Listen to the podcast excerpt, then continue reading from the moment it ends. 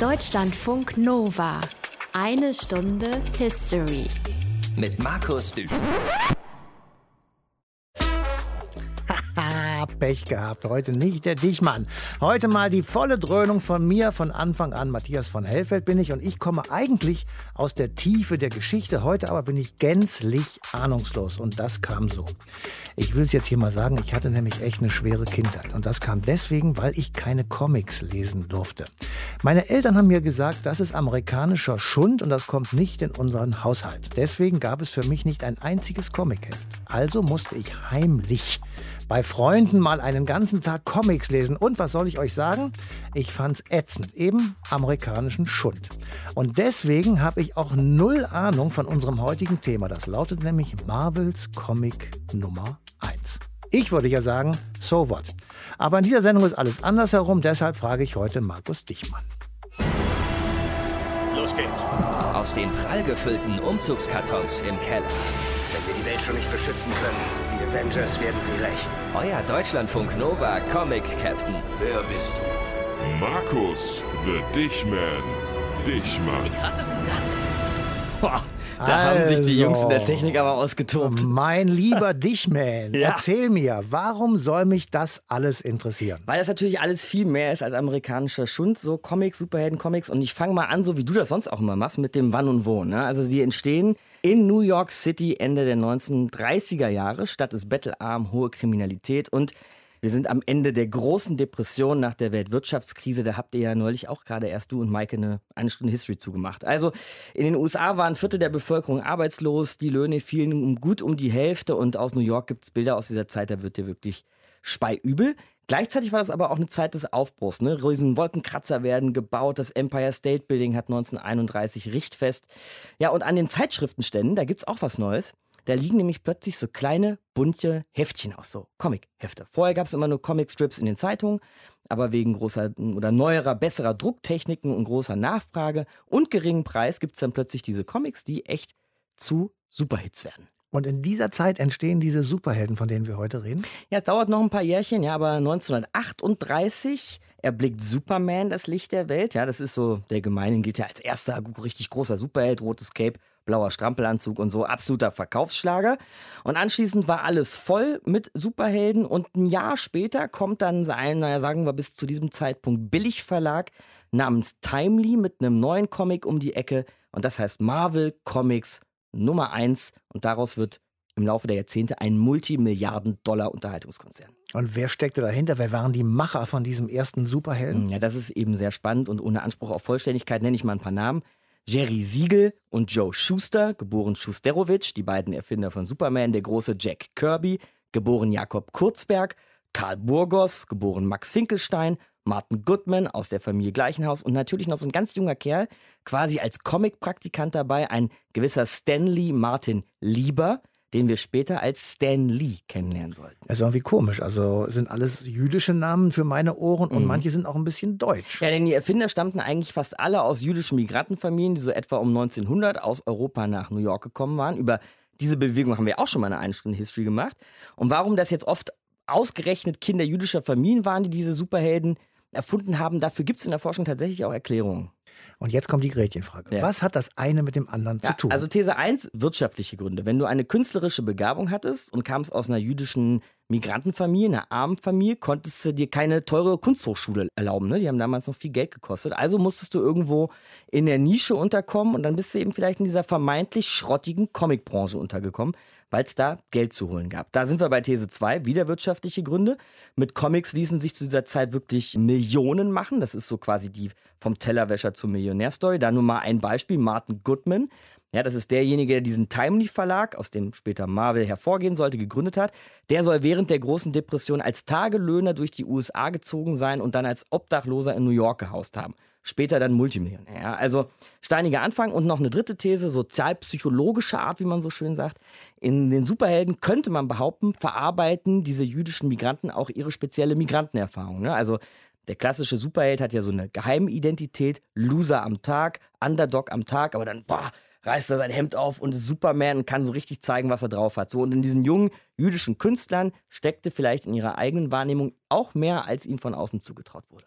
Wow, du hast ja wirklich was drauf, mein Freund. Das finde ich gut. Ein Superheld. Superhelden mit steinigen Anfängen, heute ein Milliardengeschäft und aus der Popkultur natürlich nicht mehr wegzudenken. Wie es vom einen zum anderen kam, das erzählen wir euch heute in Eine Stunde History. Deutschlandfunk Nova. 1938, meine lieben Zuhörerinnen und Zuhörer, würde man 1938 sagen, erschien ein Superheld auf der Bühne und ein Jahr später Marvels Comic Nummer 1. Alles weitere dazu von Arne Hell. Die Comic-Sensation. Superhelden, wie sie die Welt noch nie gesehen hat. 10 Cent. 10 Cent nur. New York im Oktober 1939. Der kleine Timely Verlag bringt eine neue Comicreihe auf den Markt. Marvel Comics. Vorne auf dem Cover des ersten Hefts ein Actionheld, dessen Superkraft es ist, am ganzen Körper zu brennen. The Human Torch. Die menschliche Fackel.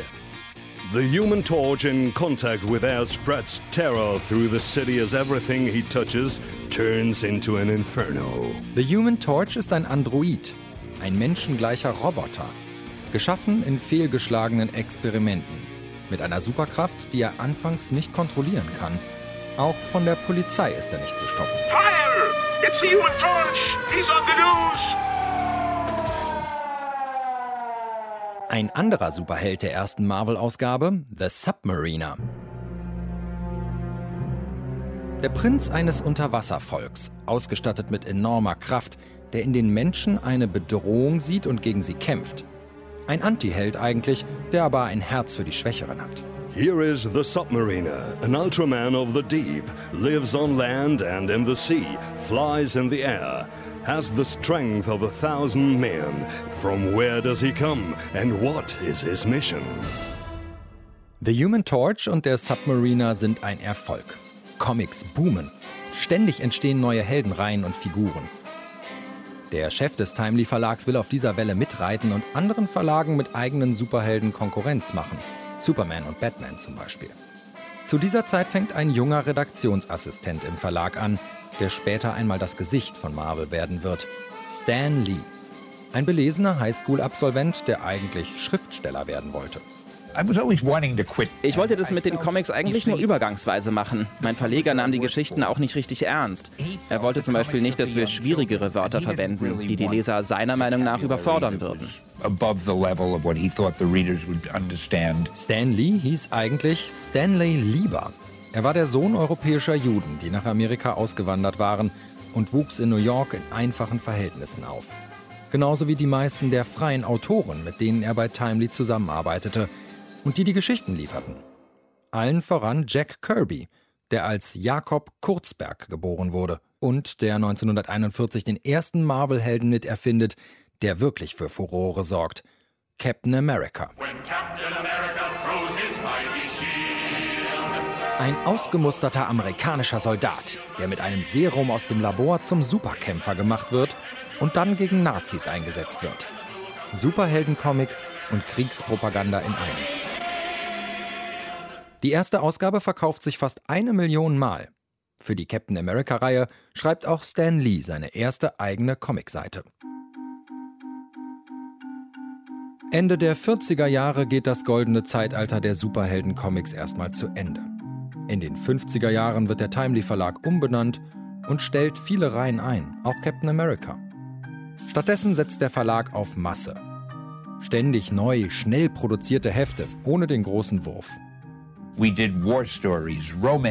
Wir haben alles Mögliche rausgebracht. Kriegscomics, Römercomics, was Lustiges, Horror- oder Monstercomics oder was mit kleinen lustigen Tierchen, was immer gerade der Trend war.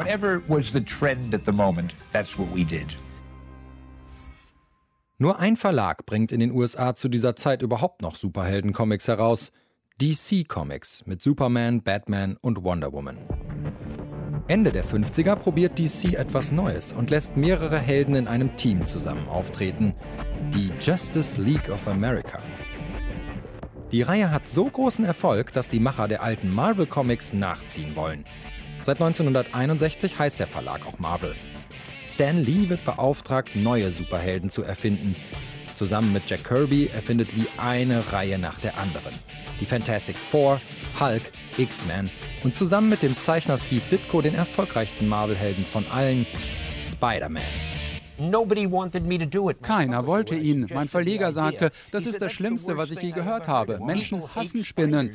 Dann sagte ich auch noch, er soll ein Teenager sein. Er, du verstehst das alles nicht, Stan. Ein Teenager kann nur eine Nebenrolle haben. Und als ich dann auch noch sagte, er soll viele persönliche Probleme haben, hieß es, Stan, weißt du überhaupt, was einen Helden ausmacht? Arne Hell hat uns die Anfänge von Marvels Comic Nummer 1 in eine Stunde History geschildert. Deutschlandfunk Nova. Eine Stunde History. Reden wir nochmal über die Männer hinter den Helden. 1939, eine Stunde History hier, erscheint Marvel Comics Nummer 1. Und ich nenne nochmal ein paar Namen von denen die damals bei Timely Comics arbeiteten, wie der Verlag damals noch hieß. Nämlich zum Beispiel ein gewisser Jack Kirby, geboren Jakob Kurzberg, sein Partner Joe Simon, geboren Hymie Simon, ihr Verleger Martin Goodman aus der Familie Gleichenhaus und noch als junger Teenager dabei Stanley Martin Lieber, den wir später als Stan Lee kennenlernen sollten. Jüdische europäische Namen von jüdisch-europäischen Einwandererfamilien. Reden wir drüber mit Dr. Veronique Siener, Comicforscherin an der Universität Köln und Vorstandsmitglied der Deutschen Gesellschaft für Comicforschung. Grüße Sie, Frau Siener. Hallo. Ist das Zufall, Frau Siener, dass es ausgerechnet Kinder jüdischer Migranten waren, die den modernen Superhelden erfunden haben, oder ist da mehr dran als nur ein Zufall? Da gibt es verschiedene Theorien und Überlegungen zu. Ich glaube nicht, dass es die eine Begründung gibt, aber ich glaube auch nicht, dass es Zufall ist. Sondern, wie war's? Es ist äh, ein Phänomen, was mit der Entertainment-Branche zu tun hat und was natürlich gekoppelt ist mit dem jüdischen Hintergrund dieser ja, Künstler, die Sie gerade aufgezählt haben. Mhm. Überhaupt die Entertainment-Branche und die Comic-Branche war zu dem Zeitpunkt und ist auch heute teilweise noch so einfach ein guter Ort, wo auch Leute, die einer Minderheit angehören, überhaupt zugelassen werden. Mhm um Jobs zu ergattern. Wir kennen das aus den USA auch, wenn es um AfroamerikanerInnen geht, wo wir wissen, dass zum Beispiel Sport als SportlerInnen sehr gerne gesehen und dafür ganz andere Orte ihnen verweigert werden und verweigert wurden. Und bei jüdischen Personen ist das ganz ähnlich. Und in der Entertainment-Branche, vor allem in Kopplung mit Humor, der stereotype jüdische Humor, wurde es dann wiederum gern gesehen. Und ja. gerade in den 30er Jahren dass natürlich Comics gerade in ihren Anfängen noch als ja, Schundliteratur auch verpönt waren und vor allen Dingen, wenn es um die Superheldinnen geht. Und wenn man das kulturell eh nicht so angesehen ist, dann kann man ruhig auch Juden und Jüdinnen zulassen. Mhm. Kann man sagen, dass diese Erfahrung als Migrant in den USA zu leben, eben auch mit jüdischen Wurzeln, sich irgendwie dann auch in den Figuren, also in den Erzählungen niederschlägt? Ja, wir wollen ja eigentlich über Marvel sprechen, aber ich muss da direkt ein DC-Beispiel bringen, ja. weil ein Beispiel, was immer gerne genommen wird, ist Superman. Und der ist 1938 zum ersten Mal bei DC erschienen und auch von zwei äh, jüdischen Künstlern, von Jerry Siegel und Joe Schuster geschaffen worden. Und bei Superman sind diese biblischen und mosaischen Bezüge ganz stark oder werden ganz stark hineingelesen. Ob man dann mitgeht, ist ja wieder eine andere Frage. Aber die Figur, dass er als archetypischer Immigrant Migrant gilt, der eben von einem fremden Planeten Schutz sucht, weil sein Planet vernichtet wird, dann auf die Erde kommt und in seinem Status als Superheld, als göttlicher Heilbringer gelesen werden kann. Ne? Plus, dass sein Geburtsname Karl L. sich im Hebräischen mit Stimme Gottes übersetzen lässt. Also da sind schon ein paar mhm. Referenzen drin.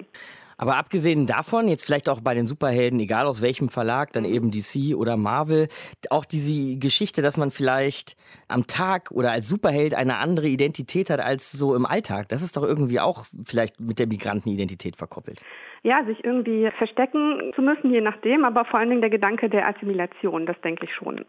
Und um nochmal ein Beispiel wie Superman zu bringen, das ist auch sehr stark gekoppelt an Stereotypenbildern jüdischer Männlichkeit, die durch die Medien immer wieder reproduziert werden. Also dieses nerdige, verkopfte von Clark Kent ist natürlich ein ganz bestimmtes Bild, was wir bis heute in den Medien finden, wenn es um jüdische Männlichkeiten geht. Ne? Also mhm. Also auch da hat man quasi diese doppelte Medaille. Und im Gegenzug dazu dieser superamerikanische, superstarke Superman. Genau. Was, wenn man es so lesen möchte, quasi das Bild ist, wohin man sich assimilieren möchte. Mhm. Könnte man so lesen. Jetzt waren ja aber diese Superhelden-Comics Ende der 30er auch außerhalb aller New Yorker Migrantenmilieus beliebt. Ein absoluter Hit, absoluter Mainstream. Was hat denn die Menschen in den USA damals so daran gekitzelt? Es hat natürlich was, äh, auch da muss man wieder historisch gucken, äh, mit der Zeit zu tun. Ne? Wir haben die Great Depression, dann bewegen wir uns langsam auf den Zweiten Weltkrieg zu. Das heißt, die Welt ist eh in Unruhe, es gibt finanziellen Notstand und da ist es immer gut, wenn man äh, Figuren hat, die fantastisch sind und die irgendwie was Besseres versprechen. Und in den 30er Jahren, vor allen Dingen in der US-amerikanischen Kultur, sind halt Gangster ganz groß im Kommen, auch im Medium Film, im Kino. Und das wird dann langsam abgelöst von den Superhelden. Zunächst vor allen Dingen den Helden. Wonder Woman kommt 1940, meine ich, 41 etwas später, wo wir halt, ja, die irgendwie Eskapismus versprechen ne? und Rettung. Und das hat natürlich was mit dem Geist der Zeit zu tun. Und gerne werden Superhelden dann ja auch mit so einer Art moderner Mythologie verglichen. Ne? Also die alten Griechen hatten praktisch Herkules als ihren Helden und wir Wonder Woman und Iron Man. Ist da was dran? Da ist bei Marvel ganz stark was dran. Ich denke, es ist überall jedes Mal was dran, wenn es um Superhelden geht. Das würde ich schon sagen. Bei Marvel ist es ganz explizit, vor allen Dingen von Stan Lee so eingeführt worden und hält sich ja bis heute, wenn wir an Figuren wie Thor denken, es ist ja ganz klar, wo er sich da sein Repertoire mhm. herholt. Mhm. Und er macht ja auch kein Geheimnis draus. Das sagt er selber immer wieder in Interviews, dass er sich da hat inspirieren lassen von mythologischen Figuren. Veronique Sina, bei uns in eine Stunde History über Comics, Superhelden und ihre Geschichte. Ich danke Ihnen, Frau Sina. Sehr gerne.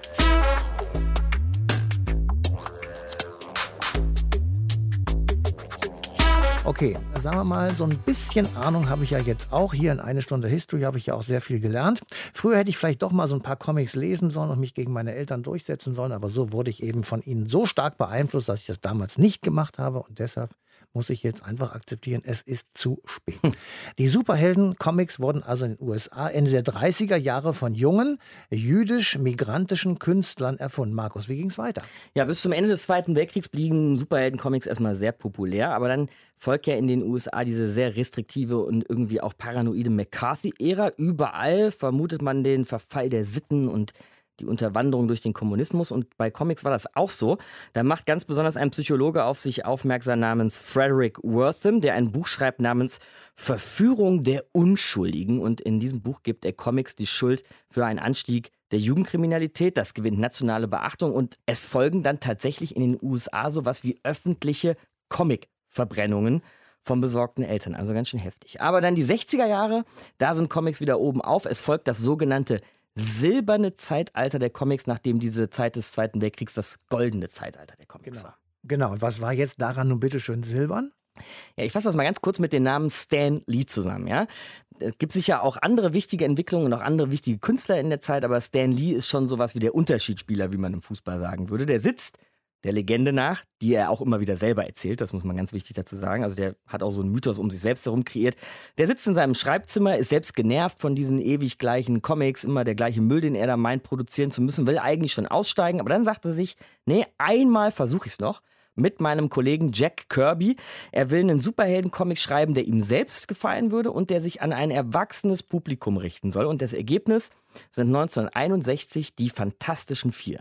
Das sind jetzt keine Superhelden mehr so im klassischen Sinne. Die haben auch keine Geheimidentitäten mehr und sowas, sondern das ist eher so eine Familie von Abenteurern und Forschern, die durch einen Unfall Superkräfte erlangen, aber weil sie eben eine Familie sind, haben sie auch so diese ganz alltäglichen Probleme, die Menschen irgendwie immer so mit sich mitschleppen. Soziale und politische Probleme werden da auch thematisiert und zack, das Ding wird tatsächlich ein Mega-Hit sofort ausverkauft und auf dieser Welle kreiert Stan Lee dann immer weiter Superhelden, die zum Teil wie der Hulk, Jekyll und Hyde mäßig Autoaggressionsstörungen haben. Iron Man ist selbst verliebt und hat einen Hang zum Alkohol.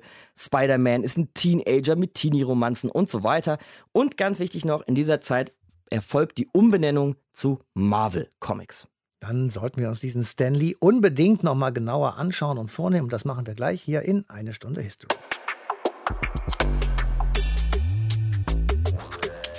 Geboren Stanley Martin Lieber 1922 in New York. Aber wie es auch bei seinen Superhelden der Fall war, hatte er quasi ein alter Ego, einen Künstlernamen auf jeden Fall, unter dem ihn irgendwann fast die ganze Welt kannte, nämlich Stan Lee. Ist jetzt gut ein Jahr her, dass er gestorben ist und für unsere Sendung heute über die Geburt der Superhelden, eine Stunde History hier, müssen wir nochmal über diesen Mann, über Stan Lee sprechen. Und wir tun es mit Kurt Christian Kasper vom Kieler E-Journal für Comicforschung Closure. Grüße Sie, Herr Kasper. Guten Tag. Stan Lee gilt ja als sowas wie der Erfinder des modernen Superhelden. Bevor wir darüber sprechen, erzählen Sie uns doch erstmal, was war denn das für ein Typ? Also wenn man so Videos von ihm sieht, wirkt er immer unheimlich witzig. Aber was war denn das für ein Mann?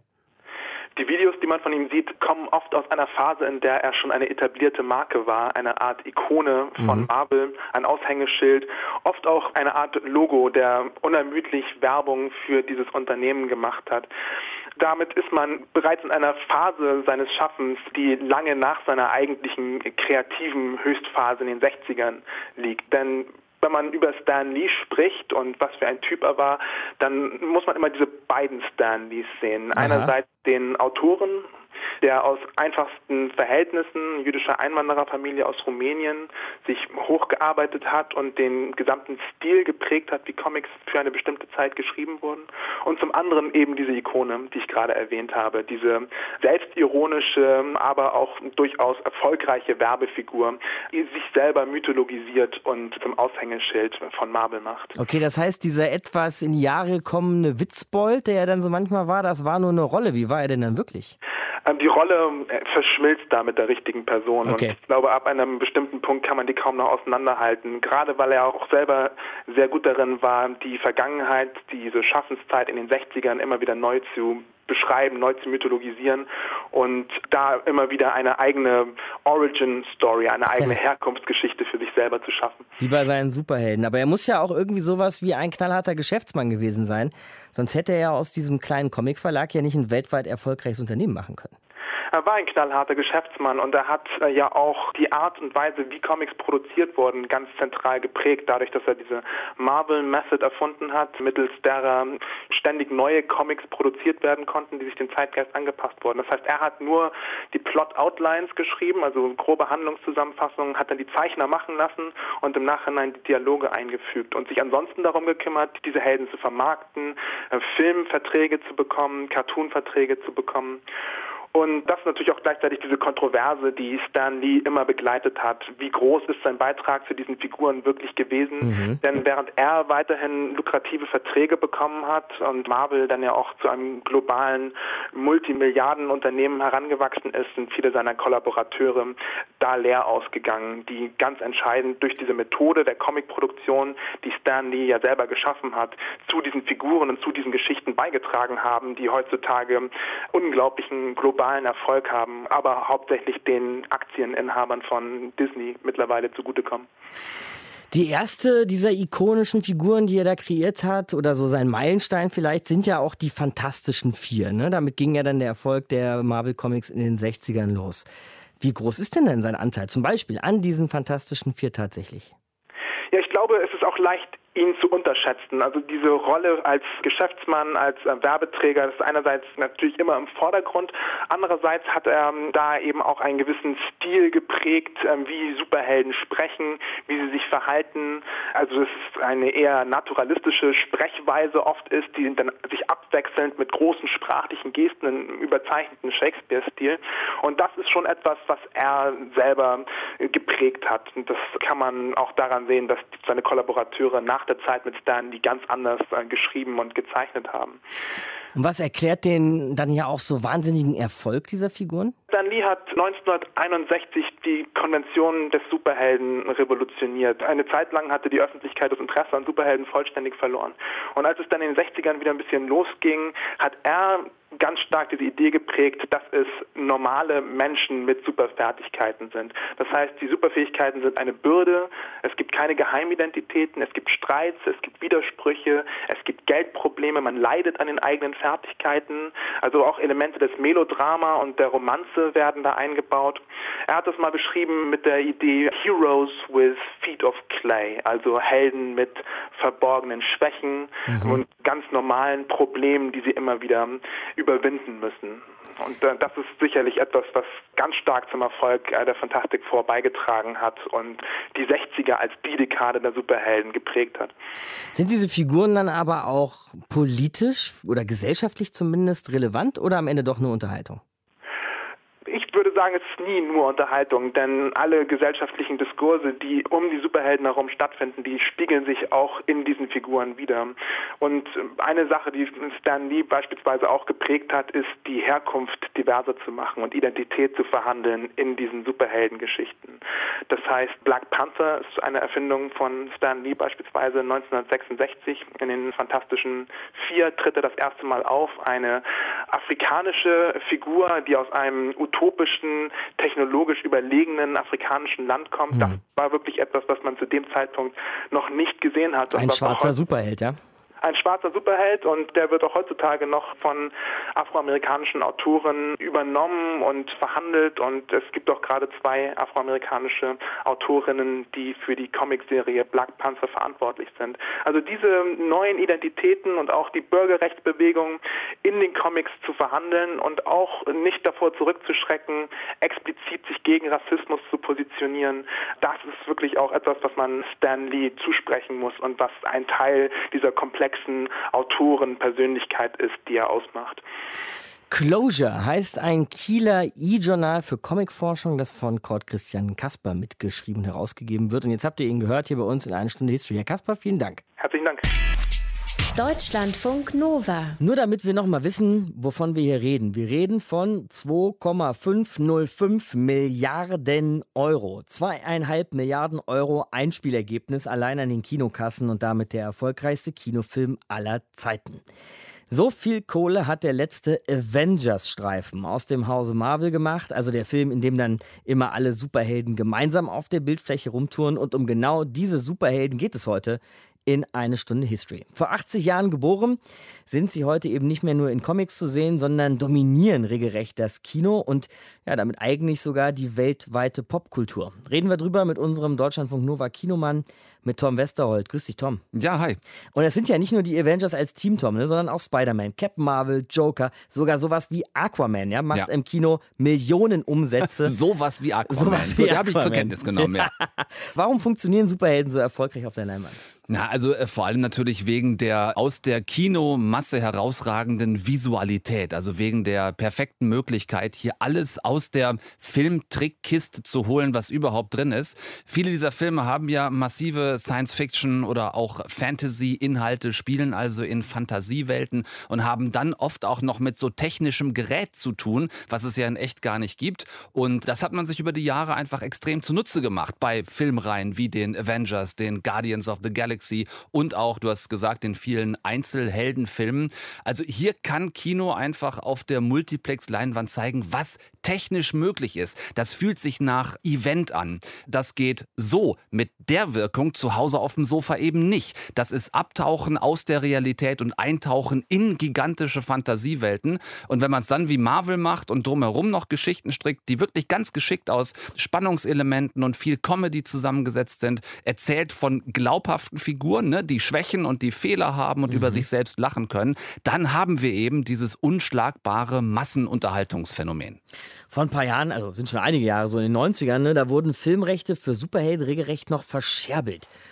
Was ja echt verrückt ist, wenn man mhm. überlegt, wie viel Geld damit heute gemacht wird. Ja. Was hat sich seitdem geändert? Tricktechnik oder vielleicht noch was anderes? Zentral auf jeden Fall das. Ne? Wenn wir zurückschauen, der erste X-Men-Film, also jetzt so bei Marvel mal kurz zu bleiben, der ist von 2000, der wird nächstes Jahr 20. Wow. Äh, der erste Spider-Man-Film mit Tobey Maguire ist von 2002. Also da ging das so langsam los. Das Marvel Cinematic Universe, MCU, kam vor elf Jahren dazu. Das ist tatsächlich unmittelbar damit verknüpft, was möglich ist. Ne? Davor, wie du gesagt hast, in den 90ern, 80ern teilweise, sah das anders aus. Niemand wollte diese Stoffe verfilmen, solange das auf der Leinwand nach Helden in Strumpfhosen ausgesehen hat. Ne? Also wer so einen Film glaubwürdig rüberbringen wollte, der musste extrem aufwendig drehen mit viel Pyrotechnik. Da mussten Autos an Seilen durch die Luft geschleudert werden. Und Superhelden gab es, die plötzlich auf der Leinwand vieles von dem nicht mehr konnten, was sie in den Comics aber drauf hatten. Ne? Und damit wollte sich kein großes Studio lächerlich machen. Und seit es eben diese eben angesprochenen vielfältigen VFX, Videoeffekte, Effektmöglichkeiten gibt, Motion Capturing und ganze Schauspieler an Rechnern geklont werden können für einzelne Szenen und das auch immer günstiger wird. Seitdem ist den Machern einfach klar geworden, ne, was für eine Cash-Cow dieses Genre sein kann. Du hast einmal den, sagen wir, Marvel-Chefproduzenten getroffen. Kevin Feige mhm, heißt der mhm. Mann. Gilt so ein bisschen als Mastermind hinter dieser ja. Superhelden-Renaissance. Was ist denn das für ein Kerl?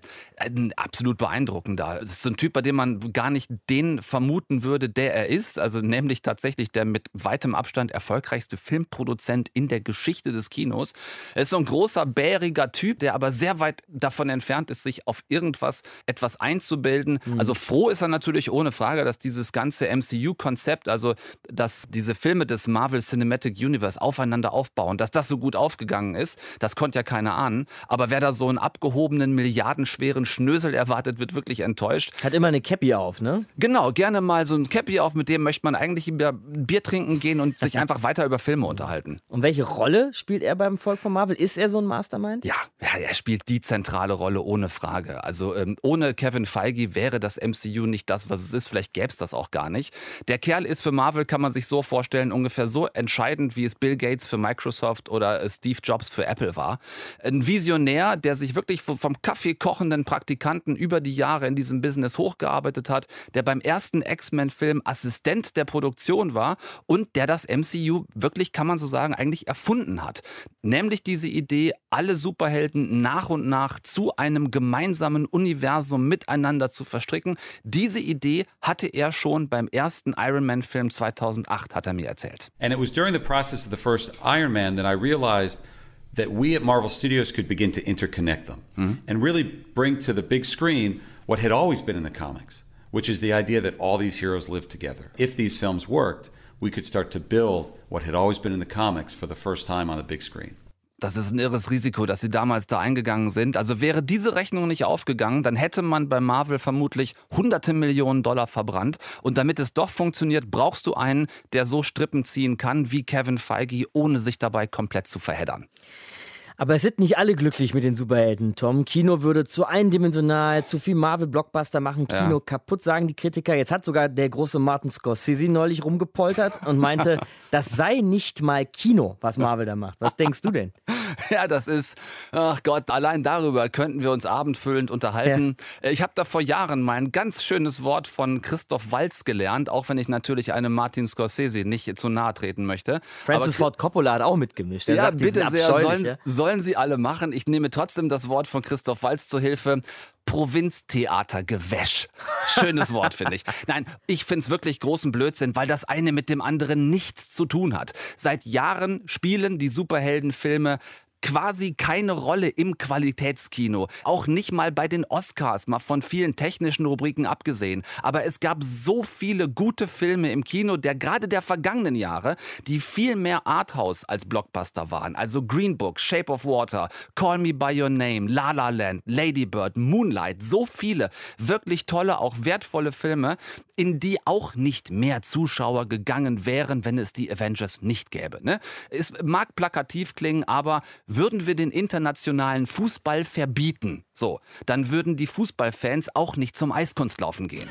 Insofern ist das wirklich, muss ich so sagen, ist Unfug. Ne? Im, Im Gegenteil finde ich, das Kino ist im Moment so vielfältig wie eigentlich nie. Wir haben Arthouse, wir haben Drama, dazu Science Fiction, Fantasy, Comedy, das neu wiederbelebte Horrorgenre, das weg war von der Bildfläche, das auch wieder seinen Platz sich erobert hat. Also, wenn das Kino unter irgendwas leidet, Anführungszeichen, dann unter den vielen VOD VOD-Angeboten, die es zurzeit gibt, aber sicherlich nicht unter Männer und Frauen in Spandex-Anzügen. Über Filme und auch über Superhelden war das Tom Westerholt. Jeden Dienstag kriegt er hier bei uns in Deutschlandfunk Nova mehr von ihm. Eine Stunde Film als Podcast, aber natürlich die eine Stunde Film immer und überall, wann ihr wollt. Tom, danke dir. Danke euch.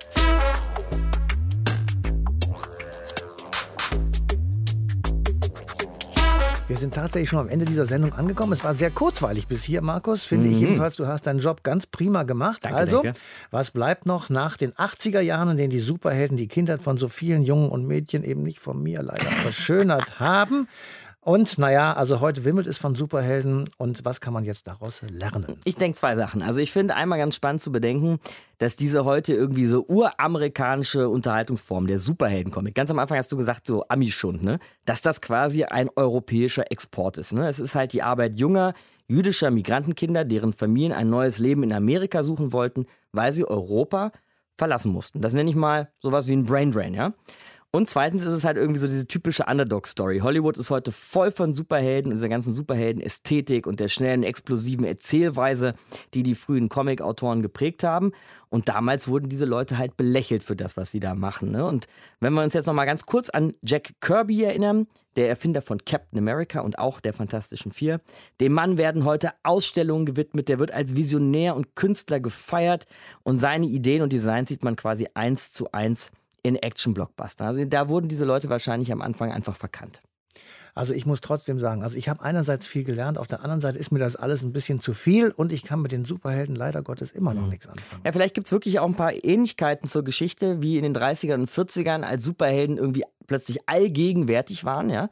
Und viele sich beschwerten, dass es mal ein Ende haben muss. Und es gibt ja auch gute Argumente. Wenn jetzt pro Jahr drei Marvel-Spielfilme ins Kino kommen und alle Leute nur in diese Filme rennen, ist ja die Kritik eben da, dass sowas wie Arthouse-Kino, sagte Tom vorhin, kleinere Filme und so aussterben könnten, weil die keiner mehr sehen will. Ich allerdings denke ja immer, dass Superheldenfilme doch in ganz vielen Formen und Facetten daherkommen und häufig auch eine gute Message dabei haben und zunehmend häufig auch eine sehr diverse Besetzung aufbieten. Also die sind mir lieber als irgendwelche Actionstreifen mit eindimensionalen so Alpha-Männchen an der Spitze, die vorher das Mainstream-Kino dominiert haben. Mal ganz abgesehen davon, dass mir Superhelden einfach riesen Spaß machen und mich zum Staunen bringen. Aber das muss natürlich jeder für sich selber wissen. Genau so ist es und deswegen bleibt es dabei, dass ich da keinen großen Spaß dran habe, aber ich habe sehr großen Spaß an dieser Sendung gehabt, die jetzt leider Gottes schon zu Ende ist. Und ich kann nur mich bedanken bei Markus Dichmann. Danke. Und wir können darauf verweisen, dass wir natürlich nächste Woche auch eine Sendung haben. Da geht es dann um die Gründung der Arbeiterwohlfahrt im Dezember 1919. Bis dahin, tschö, tschö. Das war eine Stunde History. Deutschlandfunk Nova. Eine Stunde History. Jeden Montag um 20 Uhr. Mehr auf deutschlandfunknova.de.